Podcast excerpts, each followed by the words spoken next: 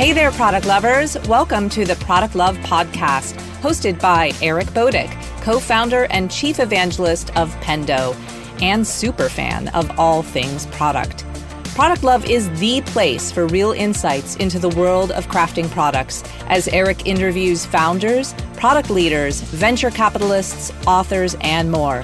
So let's dive in now with today's Product Love podcast. So, welcome, lovers of product. Today I'm here with Marc Abraham. Marc is a product leader at ASOS.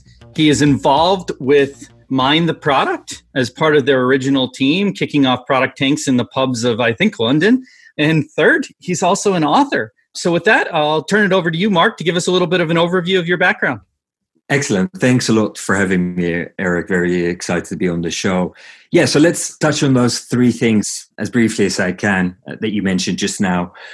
So you're right. I've been at ASOS for over a year now. Initially joined the company as a product practice lead and I, I don't know if that's a that's a common role in most companies. By ASOS, there was definitely a need for an experienced product person to come in and to really help establish some common foundations for a group of 30 plus product owners on how to do product, how to engage with customers, how to look at customer problems, how to work with data and use data to inform decisions. So I came in doing that and not sure if your listeners are familiar with ASOS, but it's a global online retailer of fashion for 20 somethings. And probably towards the end of last year, I took on a new role once we established those foundations and those best practices that I mentioned as a head of product and a team of heads of product. And we're reporting into the uh, chief product officer. And i look after engagement side of things which really means engaging with customers throughout the customer journey from the moment a customer has been acquired and how do we engage with them to really make sure we give them the right kind of marketing uh, messages and serve them the right products for instance to how do we engage with the customer that hasn't come back to us after they shopped a few times with us or actually is waiting for a refund on order or a product that they've just returned. So that's my my day job so to speak. We can talk about that a bit more later. As you said i'm, I'm part of mind products I have to correct you slightly because I'm not part of the original team, nor am I a founder of Mind the Product. But I can tell you that I started going to the product tanks, which is how the whole Mind the Product community started, really, which, as you said, was just a few of us back in 2010. I wasn't even a product manager at that stage. I was still a project manager, just gathering in a pub in London, just talking about what the hell we were doing as product managers and what that even meant. But since then, we've been on quite a journey. In the last 10 years, it's really grown to a community buying for product people with product tank meetups, which are free meetups in over 200 cities globally. And on top of that, we organize conferences in, in places like London, San Francisco, and now virtually, as you can imagine, which I'm also involved with, finding really interesting speakers on relevant topics to our community of product people. And that includes product managers, but also product designers, people who want to get into products, startup founders, marketeers, you name it. And last but not least, as you mentioned, I wrote a book two years ago, which is called My Product Management Toolkit, very much geared towards people who are new to product management or want to get into product or work with product people and just providing some tools and techniques and also bit of the mindset of what it means to be a product person. I'm sure we'll talk about that a bit more later on in our conversation. Yeah, absolutely. Sorry, and I, I didn't mean to imply you're uh, one of the founders of Mind the Product. Just that you were there in the beginning when it was guys, girls, people getting together at a pub and talking about product management. So hundred percent. No, I was there in the beginning. I just didn't want to get myself or you in trouble for that matter. we don't want. We definitely don't want that. but James is a good guy. He's, he's not going to be too hard on us. No, absolutely. I love it. I love James. so you started down this whole path though as your background kind of interesting. You know, you were an M and A lawyer, right? First, and then you got into products. So tell us that story. Yeah, I'm surprised you're not asking me, Marc. Tell me where it went wrong for you. I started as a as a corporate lawyer back in Amsterdam in the Netherlands, which is where I'm from. I did that for about four years, and I was always a bit frustrated or left unfulfilled because I got involved in these transactions where companies would merge or acquire one another. And I always felt I was a bit late to the party because, you know, these companies and their management teams had already done the deal effectively. My colleagues and I would always come in at a later stage of that deal just to do the final due diligence or write up all the documents so we could do the share transactions and what have you. And I wanted to know more about all the stuff that happened prior to us coming in as lawyers. And that prompted me to do an MBA, and that brought me to the UK uh, back in 2005, where I did uh, an MBA for a year. And that opened up a whole new world for me because everything that I learned on that one year course was completely new to me from marketing to HR to learning about supply chain to learning about software development. Everything was brand new to me. And I realized halfway through my MBA that if I wanted to use any of the kind of new skills and and and knowledge that I picked up from that doing that course, I couldn't go back into law. I would need to do something else where I could actually apply some of the some of my learnings. So that's where the journey really started because you know it's one thing to realize that you can't go back into law, but then the question is what do you do next? So my first role in London was with a big accounting firm here in London, working in their marketing and business development team where without really knowing it, I had my first experience of working on a big software development project, really rolling out a firm wide CRM system, doing any, everything from specking it to working on the reporting to training people up on the new system and iterating based on the feedback that we got from the different offices within the UK. And that gave me a taste for more in the sense that I wanted to work on more digital projects and products. But it's hard if you're still in professional services to break out of that. So I spent a lot of time having coffees with people, but also doing a lot of pro bono work with startups and established companies where, you know, I treat it as a bit of a win win situation. You know, I'd like to think that I helped some startups with things like how do you write a business case? How do you write a marketing plan? How do you think about your product roadmap? and, and give that expertise and work and, and, support with that without them having to pay for that service. Yeah, and, and equally in it. And yeah, I was going to say it's it's it's interesting too, right? Because uh, everyone always wants to talk about how they can become a product manager if they don't have the right background. But you kind of jumped in and were like helping people out, solving problems they had, and use that as to continue your transition into digital product, right? Hundred percent, and that it really helped me because, as you say, it's it's it's almost like you're learning by doing, right? It's not like I had all the answers, but the good thing is product management. It's not like a blueprint, and and the, the problems that you're faced with they vary per company anyway. But you know, I had a because of my MBA and my some of the other things I'd done previously. There was a few things that I could offer, and you know, people are always looking for help, especially if it's free and it's and it's useful and it helped me to really get an understanding of what does it mean to work on a digital product and working in a startup building up my network in that space as well and that eventually got me my first role as as a project manager but i got into digital i worked mostly agency side for a couple of years doing you know website builds to social apps working for a wide variety of clients and again, I got a bit, I can't help myself, but I, got a bit frustrated and left slightly unfulfilled because obviously, as a, as a project manager, your focus is very much on delivering on a pre agreed brief between client and agency, in, in my case.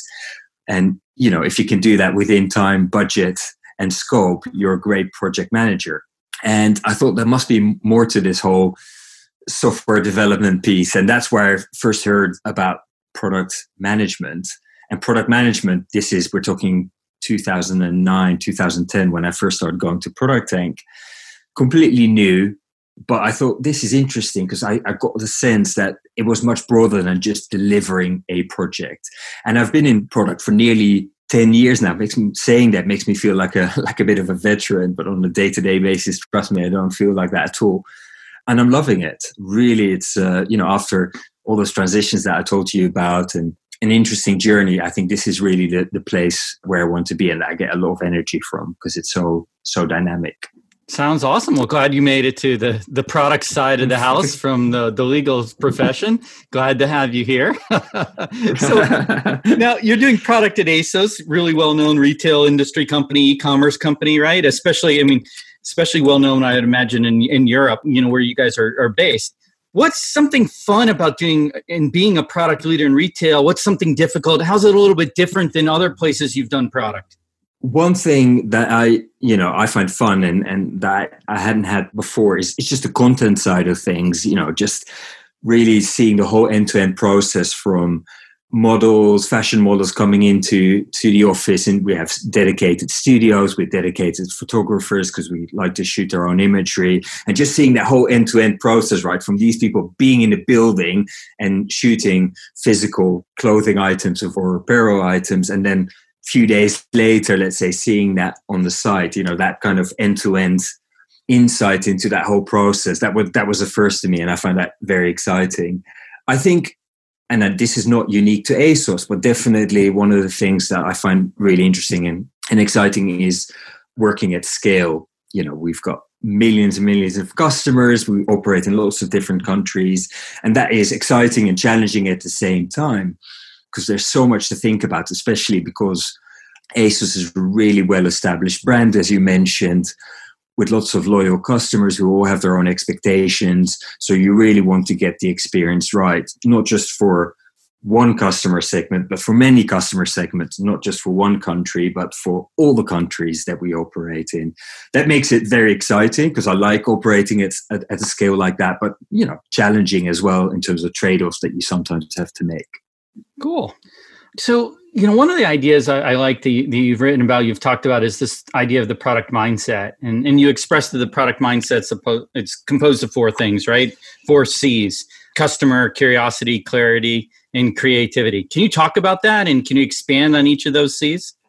Absolutely. So, I typically, when I talk about this product mindset, I always start with the customer. For for me, uh, and I don't know how you feel about this, Eric, but being a, a, product person, whether you're a product designer or a product manager, starts and ends with the customer. That can be a consumer, can be an internal user. So really having that kind of customer focus, and you know, without wanting to sound like a cynic, but it's so interesting sometimes when you interview candidates or you talk to companies and say, yeah, of course, we talk to customers and we engage with customers and we care about the customers. And when I then ask to break that down for me a little bit, just so I understand, does that mean that you speak to them, you know, once a day, once a week, send out a survey? You'll be amazed, or I'm often amazed that you know the customer engagement is not as strong as I personally expect it to be, particularly yeah, if you're working I, as a as I a product manager. Amazed! I run into the same scenario where I used to ask people like, "How you talk to customers a lot?" and they would inevitably say yes, and then I realized that you need to dig down and what that means to them. And I'm like, "Well, by a lot, what do you mean?" And they're like, "Well, you know, once a month at least." And I'm like, "Whoa, your definition of a lot and mine are very different." So let's start with that.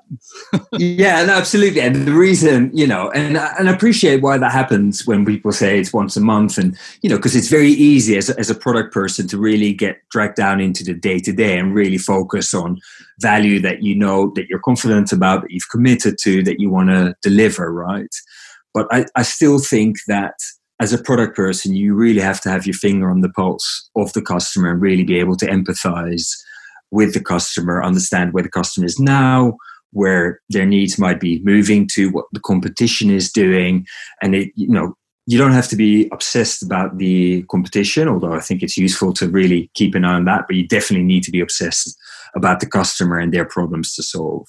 So that's the first C.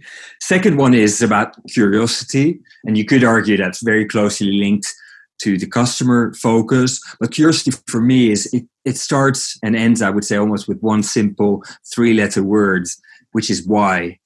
It's you know i expect a good product person to ask why whether it's five times ten times whether it's variations of why. But good product people want to know want to really dig into a problem want to understand what the underlying assumptions are or what success looks like and why. So i always when i look to hire product people again, it's one of the hygiene factors that I look for in interviews is how curious are people? Are they interested in the customer? Are they interested in data? Do you ask questions of the data? So that's the second C, which is curiosity.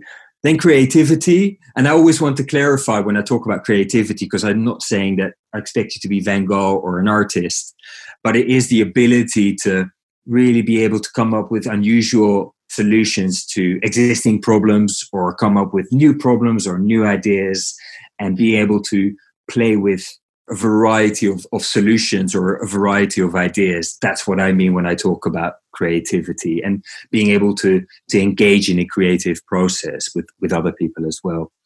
And then finally, it's the, the final C is around clarity, which for me comprises of two sub C's, if you like, communication and collaboration.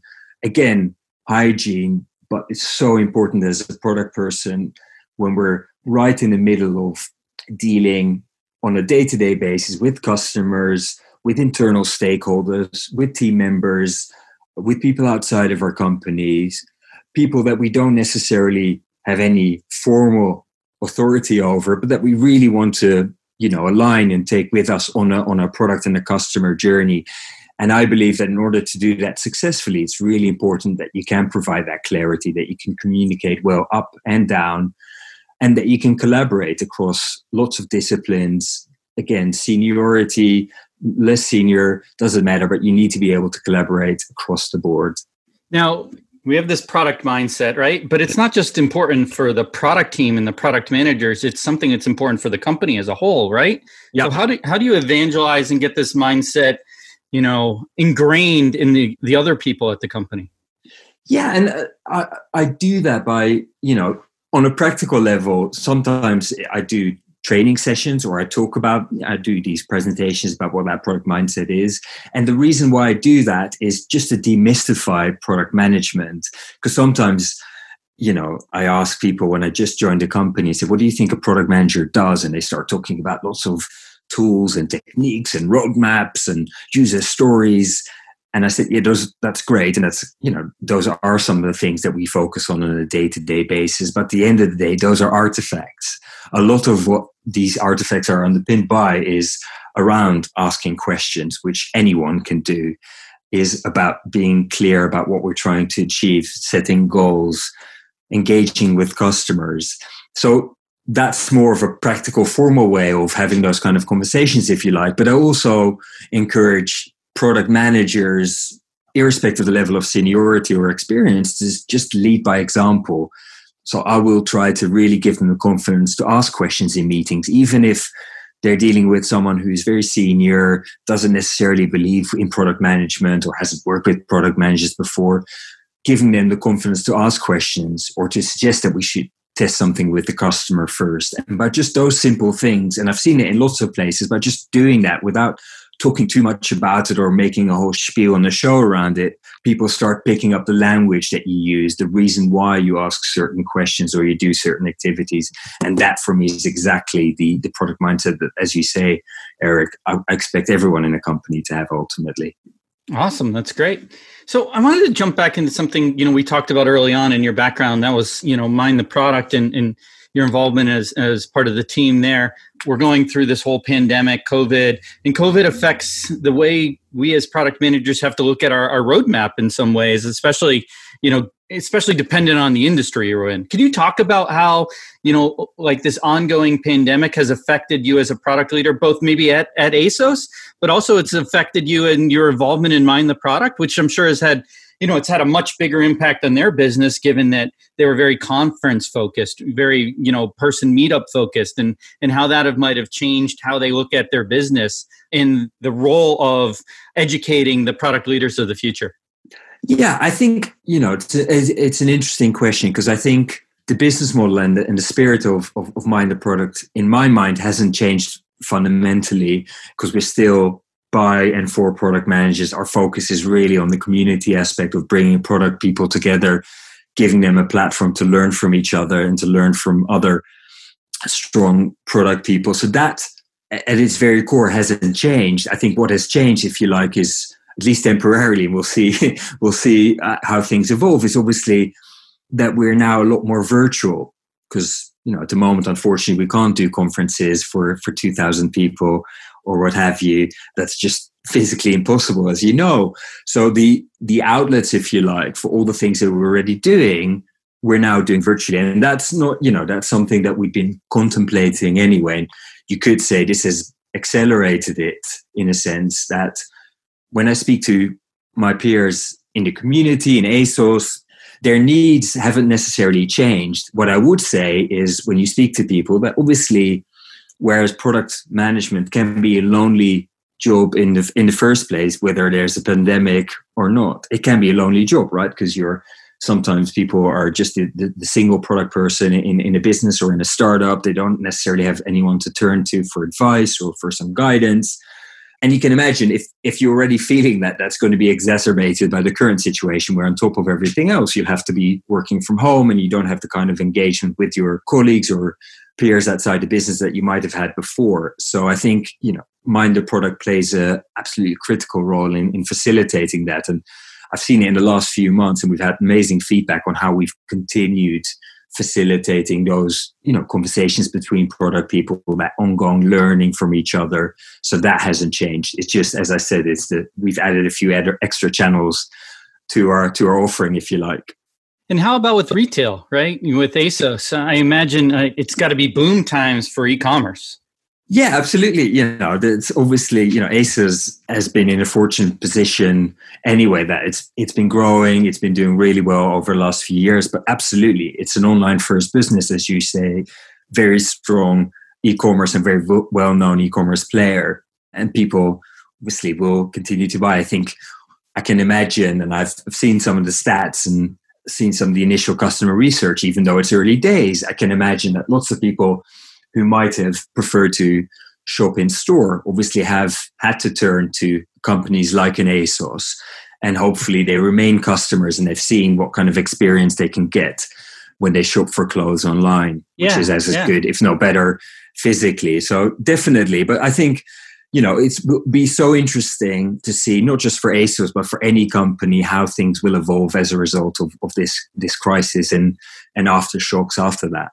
Yeah, I feel like it's accelerated, you know, the move to digital and it accelerated the the purchase via you know digital mechanisms right and so i think we're starting to see more people that would prefer or would have preferred in the past or for whatever reason mostly shopped in a store now doing more hmm. and more you know via their computer or via their phone and do you see that just you know continuing? Are these people that used to shop at, at, the stores now who have been shopping mostly via e-commerce maybe recently going to just stick with that? Is that is that an acceleration of a trend that's already been taking place? Is it is it a big jump up? What do you think? I, I think it's an acceleration. It's you know we've seen that trend and i think you know we've asos has been an online first business anyway. I think and we had a really big customer base. I think not just ASOS, but I think there's lots of companies that will have found that as you say, customers that wouldn't have come to them prior to this crisis because they, for whatever reason, prefer to do it in store. They may, might have thought that the personal touch would have been better in store. They probably have come to realize out of sheer necessity and due to the circumstances that actually, like I said, the online experience is as good, if not better, for some of the things that, that we're doing in person previously. So I definitely think that will continue. And I think it will be great kind of stimulus for all companies that have got an online presence or those that haven't to really focus on their online customer experience and make it even better than it was before. Yeah, I would expect to see like customers that maybe don't have a great online presence investing in it a lot, and those that do just doubling down and making that experience phenomenal, so that absolutely these, com- these customers keep coming to them you know online as opposed to going back to stores. So it's going to be interesting. One of the things you mentioned yeah. you know when you're talking about mind the product and how that community was built for product people you know you talked a little bit about the lonely product manager and, and some of that is like frustrations right? You know all of us as product leaders at some point you know are frustrated for a variety of different reasons but part of the role is like managing those frustrations and that's that's something you've written about a lot. So talk to me about managing frustrations as a product manager. Yeah so i think managing those frustrations i think starts in, in my mind with managing yourself. And you know i've been on quite a journey myself in that respect where i didn't always find that easy. And i'll be honest with you there's days when I still don't find that particularly easy because being a product person is just prone to frustrations, whether it's dealing with lots of stakeholders who all have different agendas and you struggle to get alignment.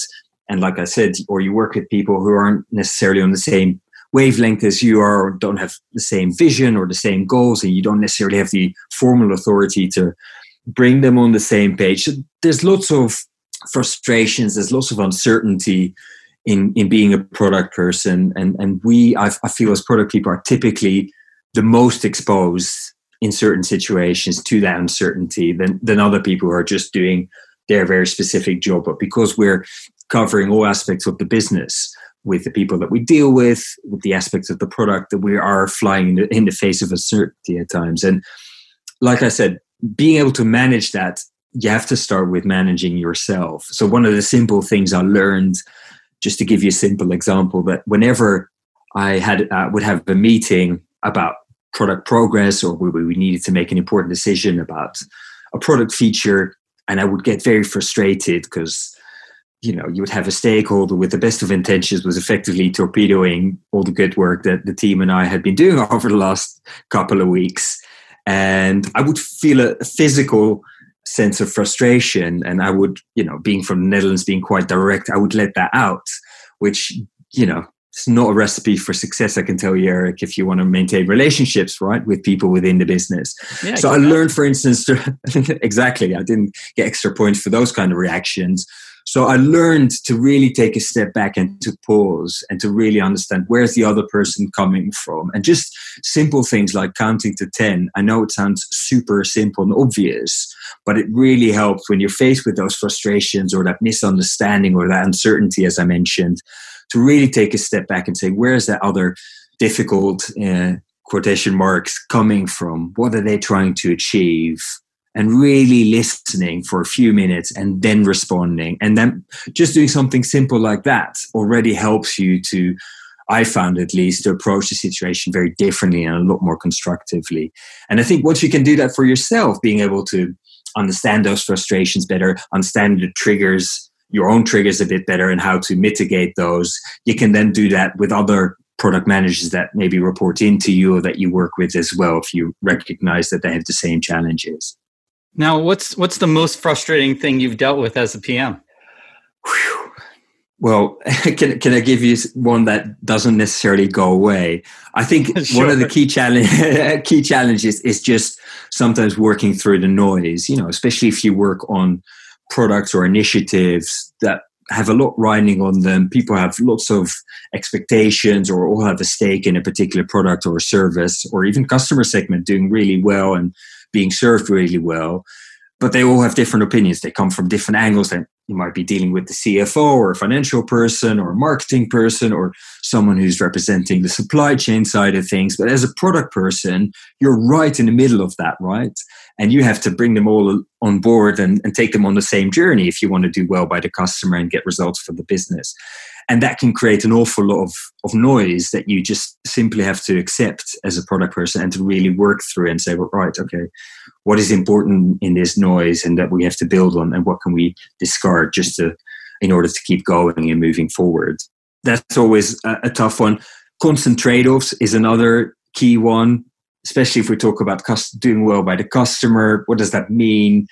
What does that mean in terms of the value that you deliver how do you balance that, for instance, with speed to market, to give you an example of a trade off?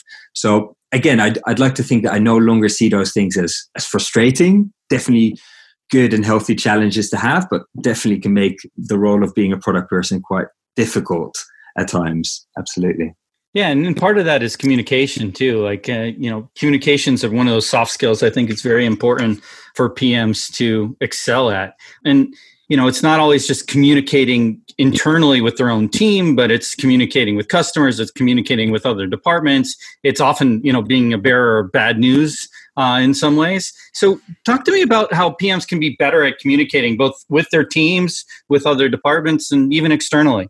Yeah, I think coming back to what I said earlier, for me, I always thought communication is really about how well you can talk how concise are you how well can you speak how eloquent are you and i learned very quickly that that's not at all what communication is about really. Yes it's important don't get me wrong but for me it starts with and ends with listening. And really like i said that kind of empathy with whether it's a, a teammate whether it's a customer whether it's a senior stakeholder whoever it is really trying to listen. And as much as we all have that kind of natural tendency to respond or to represent what we're trying to achieve or what we stand for, just, and I'm not saying that I get it right all the time, trust me, but just that moment where you just listen and really not just letting the other person speak and then you jump in. No, but really understanding what is this person coming from? What might they be feeling? Where are they coming? What are they trying to achieve? Why are they saying what they're saying? Because what that helps you to do when you talk about communication is if you have that empathy, if you have that understanding, you can tailor your message. You can really focus on the key points that you believe and that you've heard are important to the other person that you're communicating with. You can even think about how to build a trusted relationship with that person, how you best communicate with a person as part of that relationship. But again, I think you can really do that well if you've really spent time listening and understand the other person or persons. Yeah, now we're in this remote world too, right?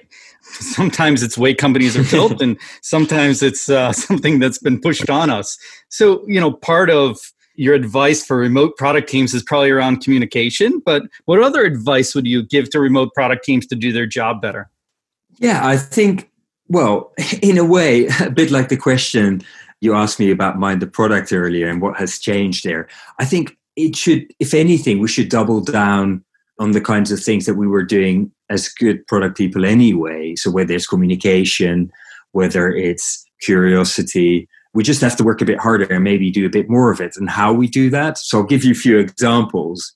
Keep talking to your customers.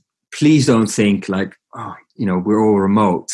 I can come bring customers into the office or I can't show them prototypes. You know, bless the obstacle, but there's so many great tools out there that you can use these days to show prototypes, to have, you know, remote conversations like you and I are having. Again, you might have to work a bit harder to to make that happen and worry a bit more about some of the logistics, but you know, I would in a way it's always easier because people are at their desks, are at their computers or on their phones and you can have conversations with customers any point of the day. So again, that's a simple example of something that you can continue doing, but you might have to even doubling down on it. You mentioned communicating. I think that is something that I expect us to do anyway and really do thoughtfully.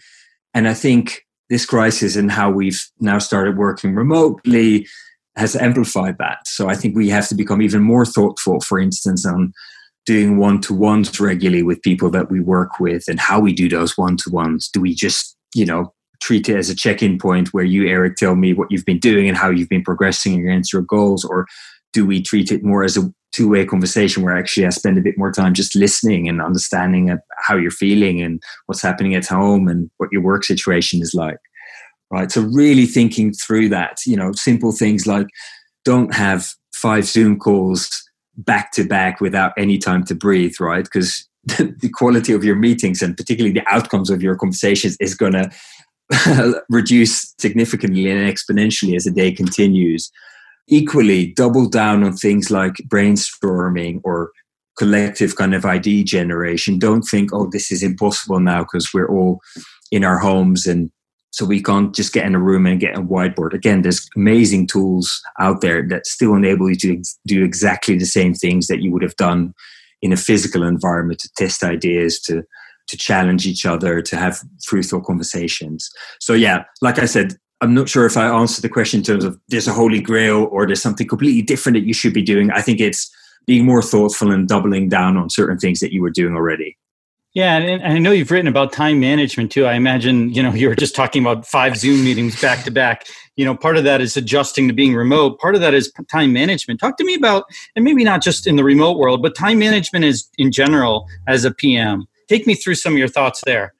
Yeah, I think time management. You know, you could argue, and rightly so, that that's a challenge, whichever role you take on, because we're always busy. There's always lots of demands on our time, whether it's work related or else otherwise, and there's often conflicting demands as well. But particularly as product where there's so many different aspects of role, so many different people that we need to communicate and engage with, that it can be overwhelming. Again, if you don't manage your time. So one of the simple things I, I do, and I would do the same if it was in a physical environment or in a virtual environment, is keep a log for a week and just write down how much time you spend in meetings, whether it's in Zoom or any other platform at the moment.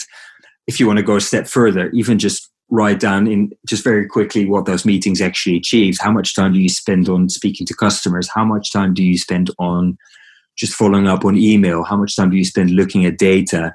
How much time do you spend on a weekly basis looking at competitors or even playing with your own product, right? To not lose that touch.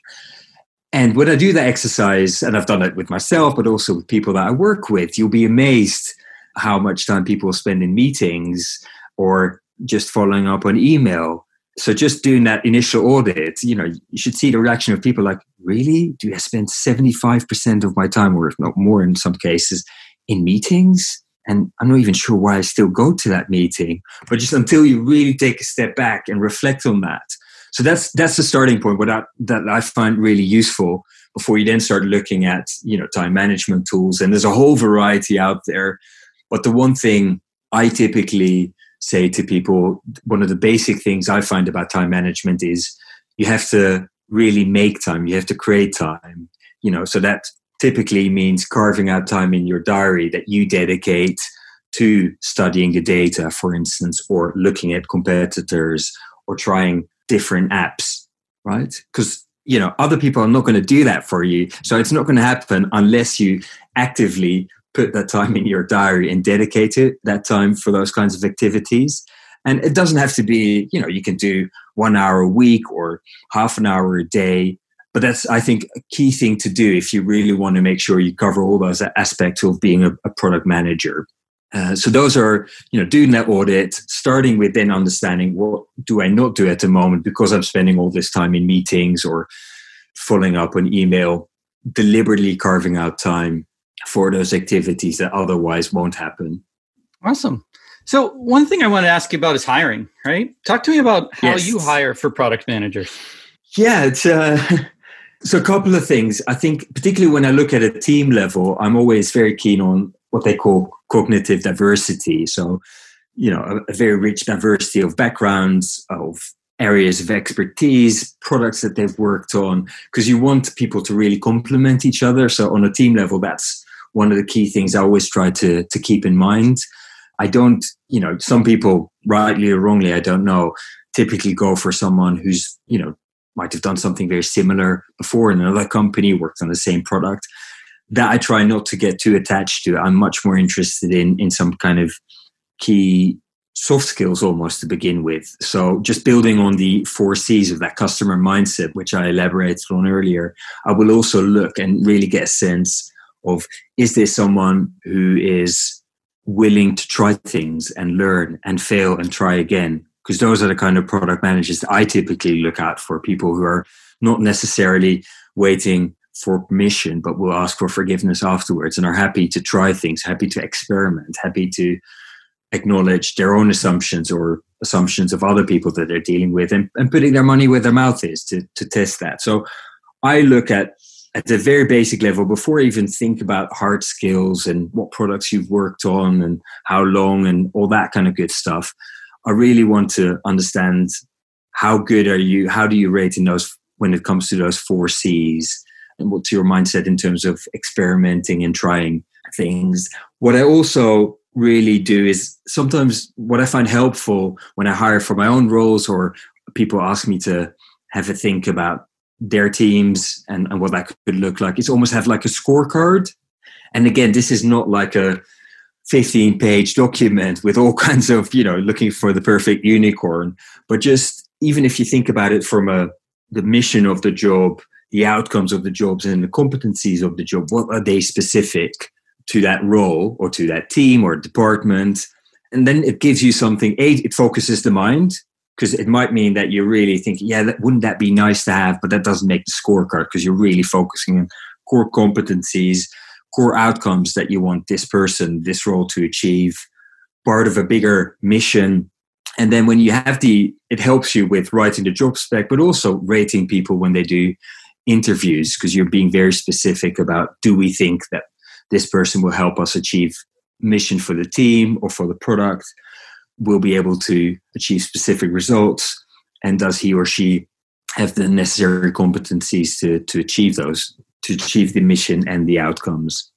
So as, as we're getting to the end of this interview i wanted to talk to you about uh, trends in the product community. Tell me what you see coming up that's really interesting Yeah, I, I think what I, I find, and I don't know what your view on that is, that we're moving away a little bit, I think, from just the kind of call it the hard skills of being a product manager. So, you know, can you create a roadmap or can you think of a product strategy? You know, that's still important and we're still paying a lot of good amount of focus on that. But I feel like it's it's almost like, you know, we're we're growing up in that respect. We know a lot of product people I meet are, are fairly comfortable with putting together a roadmap or thinking about product strategy or speaking to customers what I've seen more of is that we're focusing much more on the people side of being a product person and realizing that those hard skills, where I gave some examples, are just as important as soft skills. Going back to what we talked about earlier, how can you influence without authority? How can you work with stakeholders? How can you tell a good story and get people on board with that story and keep them posted? How do you build trusted relationships, particularly in a, a time like now with COVID? how do you work effectively with people and, and get the most out of them and get the most out of yourself? What does that look like? So I think whilst those kind of tools and techniques and hard skills will always be absolutely critical to what we do as product people, I think people are starting to realize more and more that the the mindset and and the soft skills if you want to call them soft because i sometimes find the hardest to do anyway are just as important if not more important than some of the tools and techniques yeah, I would agree with you. There's certain things that are just easier to teach, right? And it's often easier to teach a technique than it is to teach someone empathy, for instance, or curiosity.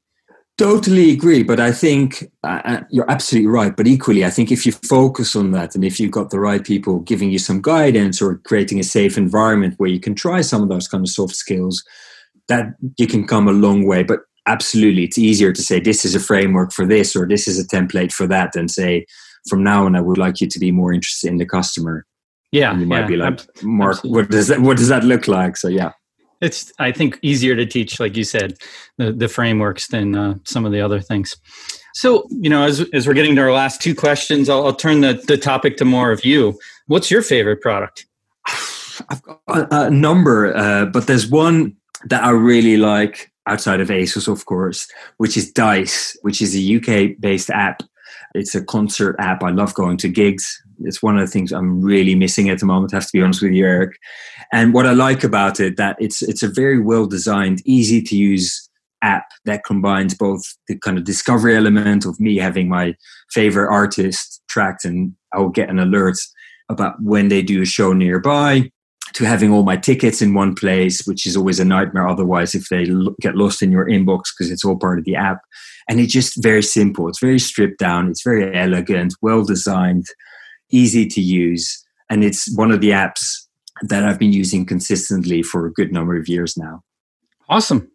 So, final question for you, Marc. Three words to describe yourself. Um, three words. Well, learning, direct, and reflective.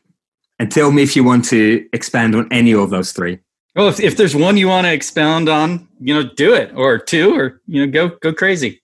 Yeah, I think learning is is the key one. I think one of the things that I've again learned the hard way that as product people, particularly, we have to have a certain, you know, good level of humility. And don't get me wrong, that doesn't mean that you just have to go with everything and that you're a bit of a doormat. But I do think you have to have a really open mindset, especially when you're dealing with people who work across a variety of areas, have built up a lot of experience and expertise in those specific areas that you really benefit from just learning and listening and trying and trying and failing or trying learning and trying again. And i think that's that's critical not just for product managers but i would say for for life in general. Awesome. Well thank you for being here. This has been great. Thank you for having me eric. Really enjoyed it